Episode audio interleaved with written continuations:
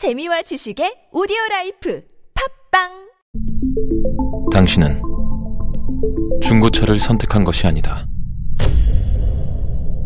당신이 선택한 건 최초라는 자부심이자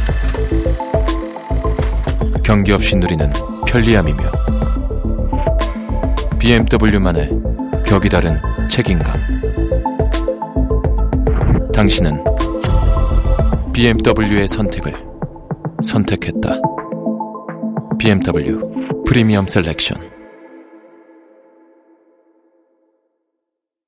안녕하세요. 군사덕복입니다. 최근 여러 분야의 전 세계 지식과 정보를 전하는 미국의 언론 매체 Time of Info에서 2022년 세계에서 가장 강력한 구축함 순위 10을 발표했는데 여기에 한국의 세종대왕급 이지스 구축함이 무려 2위를 차지해 주목을 받고 있습니다. 이는 9위에 머무른 052C형 구축함과 4위에 머무른 중국 해군의 052D형 구축함, 5위에 머무른 일본 해상자위대의 아타고급 구축함 등을 제치고 훨씬 높은 순위에 오른 것이라 역시 세계 최강 화력을 가진 세종대왕급 구축함에 위용을 새삼 느낄 수 있는데요. 역시나 1위는 미국 해군의 알레이버크급 구축함이었습니다. 그런데 기존의 세종대왕급 구축함이 가진 성능을 아득히 뛰어넘는 강력한 신형 구축함이 이번 7월 드디어 우리 해군에 취역하기 위해 진수식을 가집니다. 이 새로운 구축함은 세계 최강급의 대잠전 감시 체계를 가지고 있으면 물론 우리 해군 함정 역사상 처음으로 탄도미사를 요격할 수 있는 능력을 가지게 되는데요. 웬일로 중국의 언론인 인민망에서도 한국의 네 번째 이지삼이 최고의 장비들을 탑재하고 있으며 이전보다 더욱 강력한 전투 성능을 가질 것이 라 예상하며 이 함정을 왕의 함정이라고까지 부르면서 크게 경계하고 있습니다.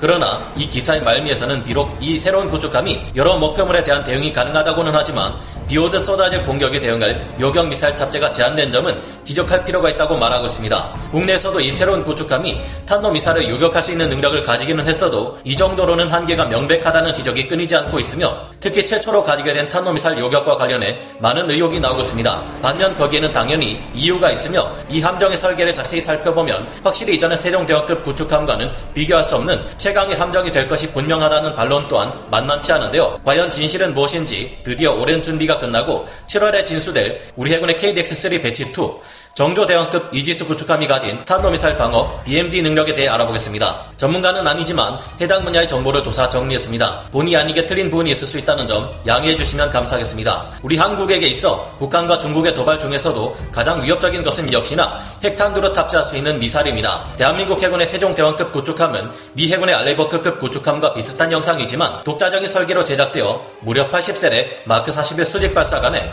48셀의 한국형 수직 발사 체계 KVLS 원을 합해 총 128셀의 수직 발사관을 탑재했습니다. 그래서 구축함들 중에서도 세계 최강급의 화력을 자랑하는데 해외의 무장 외에도 국내에서 독자 개발된 여러 무장을 운용할 수 있는 다목적 전투함입니다. 그런데 이보다 더욱 강력한 전투 능력과 비교를 거부하는 대잠전 능력은 물론 이제까지 없었던 탄도 유도탄 대응 능력을 가진 후속함이 바로 이번 달인 7월 진수되는 KDX-3 Batch 2 정조대왕급 구축함입니다. 세종대왕급 구축함의 가장 아쉬운 점이 바로 적의 탄도 미사일을 탐지하고 추적하는 능력은 있는데 정작 이를 요격할 수 있는 요격 미사일이 없다는 점 그리고 수평선 넘어 저고도에서 날아오는 적의 sea skimming 대함 미사일을 요격하기 위해 필요한 합동 교전 능력 CEC가 없다는 것이었습니다. 가장 큰 문제는 적국이 우리 영토를 향해 핵탄두로 장착한 탄도 미사일을 발사할 경우 이를 요격해 방어할 역량이 사실상 없다는 점이었습니다. 물론 우리 한국은 자체적으로 적의 미사일을 요격해 막아내기 위한 KAMD 체계를 구축하고 있지만 사드와 패트리어트 PAC-3, 천궁 블록2 등 대부분의 요격 체계가 요격이 가장 어려운 종말 단계에서 요격하기 위해 개발되었다는 문제점이 있었는데요. 이 정도로는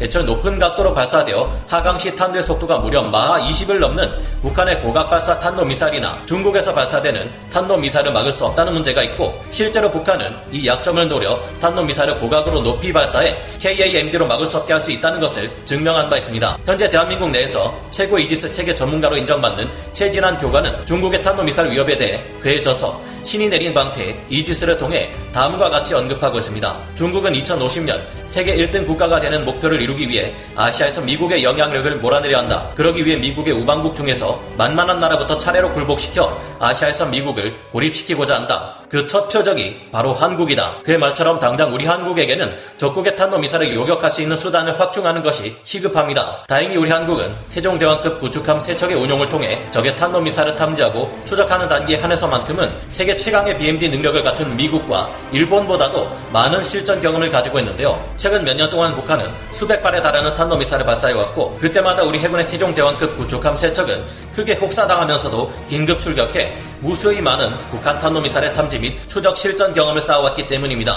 과거와 달리 우리가 세종대왕급의 후속함인 정조대왕급 구축함에 BMD 능력을 보유하게 된 이유도 이 같은 능력을 활용해 북한과 중국의 위협에 대응하기 위해서인데요. 7월에 진수하는 정조대왕급 구축함은 BMD 기능을 갖추는 것은 물론 SM-6 미사를 운용할 계획이기에 우리 군의 기본적인 탄도미사일에 대한 요격 능력을 한층 더 끌어올릴 것으로 기대됩니다. 2015년 7월 28일에서 8월 1일 사이에 실시된 4번의 시험 요격에서 미 해군은 하강 단계에 있는 단거리 탄도미사일 SRBM에 대한 해상 요격을 성공시켜 그동안 이론상으로만 제시되어 왔던 SM-6 미사일의 탄도미사일 종말 단계 요격 능력이 실질적인 효과가 있다는 것을 증명했는데요. 2016년 12월에는 사거리 3,000km에서 4,000km급 중거리 탄도미사일인 MRBM에 대한 해상 요격 또한 성공시켜 SM-6 미사일이 미 해군 항모마저도 위협하는 중국의 대함 탄도미사일인 둥펑 21에 대응할 수 있는 능력을 가지고 있다는 점을 입증했습니다. 한국의 독자적인 미사일 방어 체계인 KAMD는 적의 탄도 미사일이 가장 빠른 속도로 떨어지는 데다 요격할 기회가 단 한 번밖에 주어지지 않는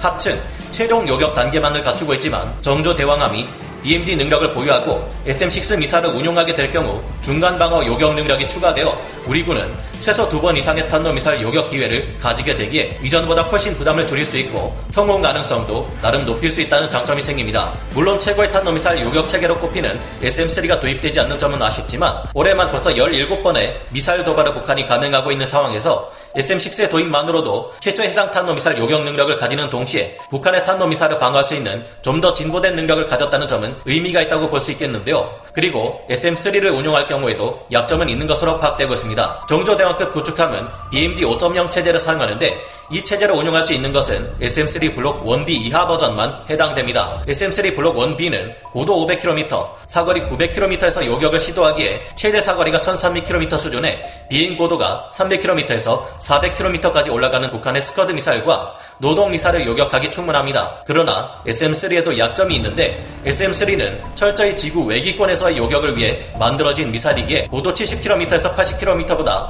낮은 고도에서 비행하는 북한의 신형 미사일들을 요격하기 어렵다 는 문제가 있다는 것입니다. 북한판 이스칸데르로 불리는 KN-23의 경우 비행 고도가 고작 35km에서 60km에 불과한 데다 별명처럼 변칙적인 기동이 가능해 SM-3 블록 1B로는 대응하기 어렵다는 문제가 있습니다. 최근에는 KN-24와 600mm 초대형 방사포 또한 비행 고도가 40km에서 50km까지 낮아지며 SM-3의 요격을 피할 수 있게 되었는데요. 이 같은 문제 때문에 우리 군에서는 SM-3 블록 1B와 SM-6 미사일 중 어느 것을 도입할지 고심 끝에 SM-6를 결정하게 된 측면도 있다고 합니다. 결정적인 이유는 물론 한 발에 250억 원이나 나가는 SM-3보다 한 발에 50억 원 정도인 SM-6의 가격이 훨씬 저렴하다는 점과 SM-6의 경우 탄도미사일 요격에만 쓰이는 SM-3와 달리 대함, 대탄도탄, 대공용까지 다목적으로 운용할 수 있다는 것이 크게 작용했을 것 같기는 합니다. SM-6는 속도가 마하 3.5에 그치기에 종말 단계에서의 탄두 낙하 속도가 극도로 빠른 고각 발사 방식의 탄도미사일 공격이나 ICBM 공격, boost glide 방식의 극초음속 미사일을 요격하는 것은 무리인데요. 하지만 앞으로 미국은 SM-6의 booster를 SM-3 블록 2A의 21인치 booster로 바꾸고 로켓모터 직경 또한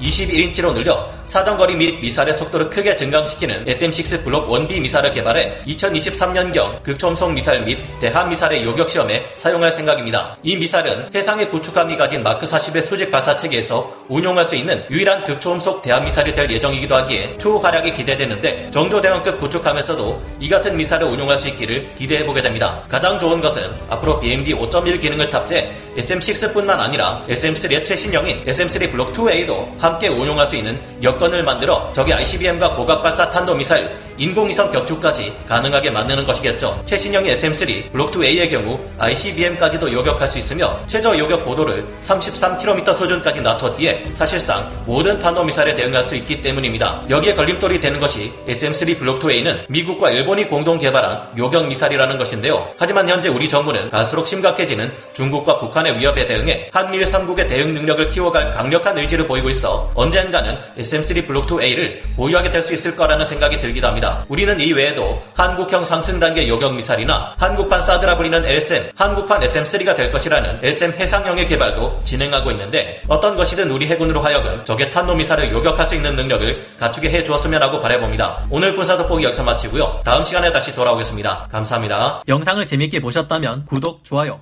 알림 설정 부탁드리겠습니다.